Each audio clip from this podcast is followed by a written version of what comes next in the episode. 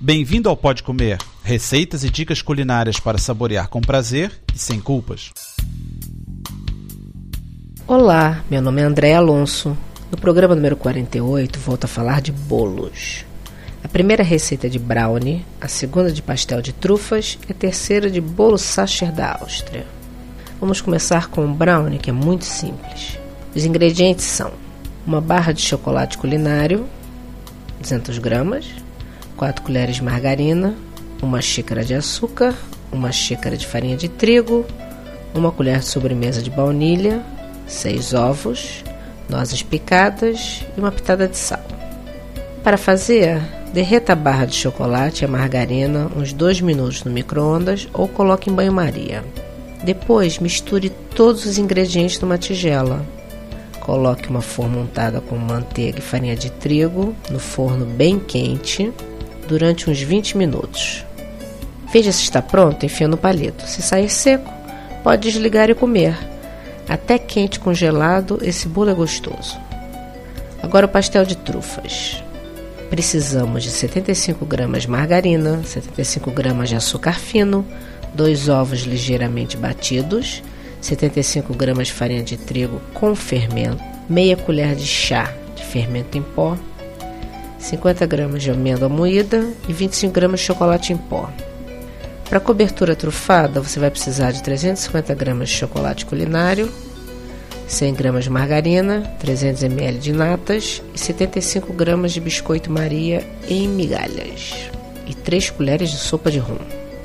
Uma forma redonda sem buraco de mais ou menos 20 cm de diâmetro. Bata a margarina com açúcar até obter um creme esponjoso. Incorpore os ovos pouco a pouco, batendo bem. Misture a farinha, o chocolate em pó e o fermento e junte ao creme junto com a amêndoa. Coloque a massa na forma e asse em forno pré-aquecido a 180 graus 20 a 25 minutos. Deixe que esfrie 5 minutos na assadeira e depois acabe de esfriar sobre uma rede metálica. Para fazer a cobertura, coloque numa panela em fogo baixo o chocolate, a margarina e as natas, mexendo sempre até que esteja bem misturado. Deixe esfriar e depois deixe 30 minutos na geladeira. Bata bem com uma colher de madeira e deixe mais 30 minutos. Bata de novo o creme e junte o biscoito e o rum até que fique bem misturado. Estenda a cobertura sobre a base e deixe mais 3 horas na geladeira. Para te facilitar colocar essa cobertura na base depois e não escorrer tudo, eu sugiro que você volte essa base para a forma que você usou para assar, porque aí ela aproveita e segura tudo. No final, desenforme e coma com prazer. Agora, o bolo Sacher da Áustria é uma receita tradicional de um hotel que vocês podem até ver o site na internet. Eles vendem esse bolo pronto para viagem e você pode até encomendar pela própria internet. Os ingredientes são: para o bolo, 120 gramas de chocolate culinário, 100 gramas de margarina, 110 gramas de açúcar, polpa ralada de meia vagem de baunilha, 4 claras de ovos, 50 gramas de farinha de trigo, 120 gramas de amêndoas raladas, 5 gemas de ovos. Para o glacê, são 300 gramas de açúcar, 100 gramas de chocolate culinário, 60 gramas de cacau em pó, 125 ml de água. Além disso, você vai precisar de uma forma ou um aro para bolos de 22 centímetros de diâmetro, margarina e pão ralado, 200 gramas de geleia de damasco e 2 a 3 colheres de sopa de água.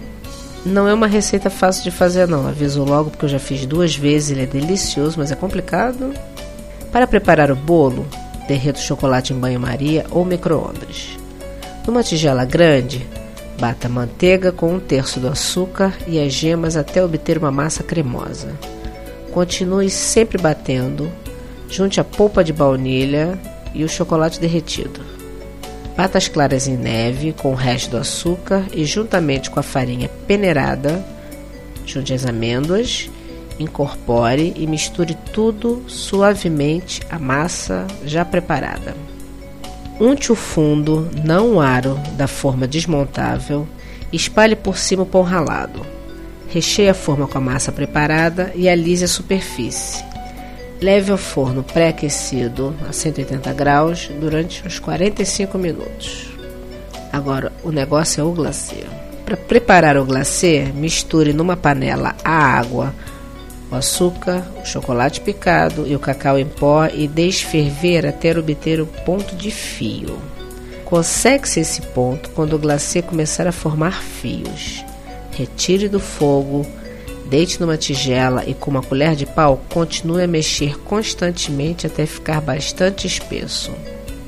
Quando o bolo estiver frio, corte-o ao meio, ao longo do comprimento e barre uma das camadas com metade da geleia. Coloque a outra camada por cima.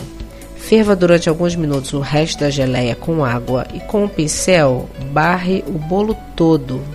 Coloque-o sobre uma rede de cozinha, cubra com glacê, deixando secar. Agora uma dica: só faça esse glacê quando o bolo estiver pronto, porque ele endurece e depois pode não dar certo. Esse bolo é tradicional comer com chantilly. Contribuam enviando receitas e dicas. Bom feriado e bom apetite! Para ter as receitas por escrito e maiores detalhes, visite o site www.podcomer.com. Bom apetite!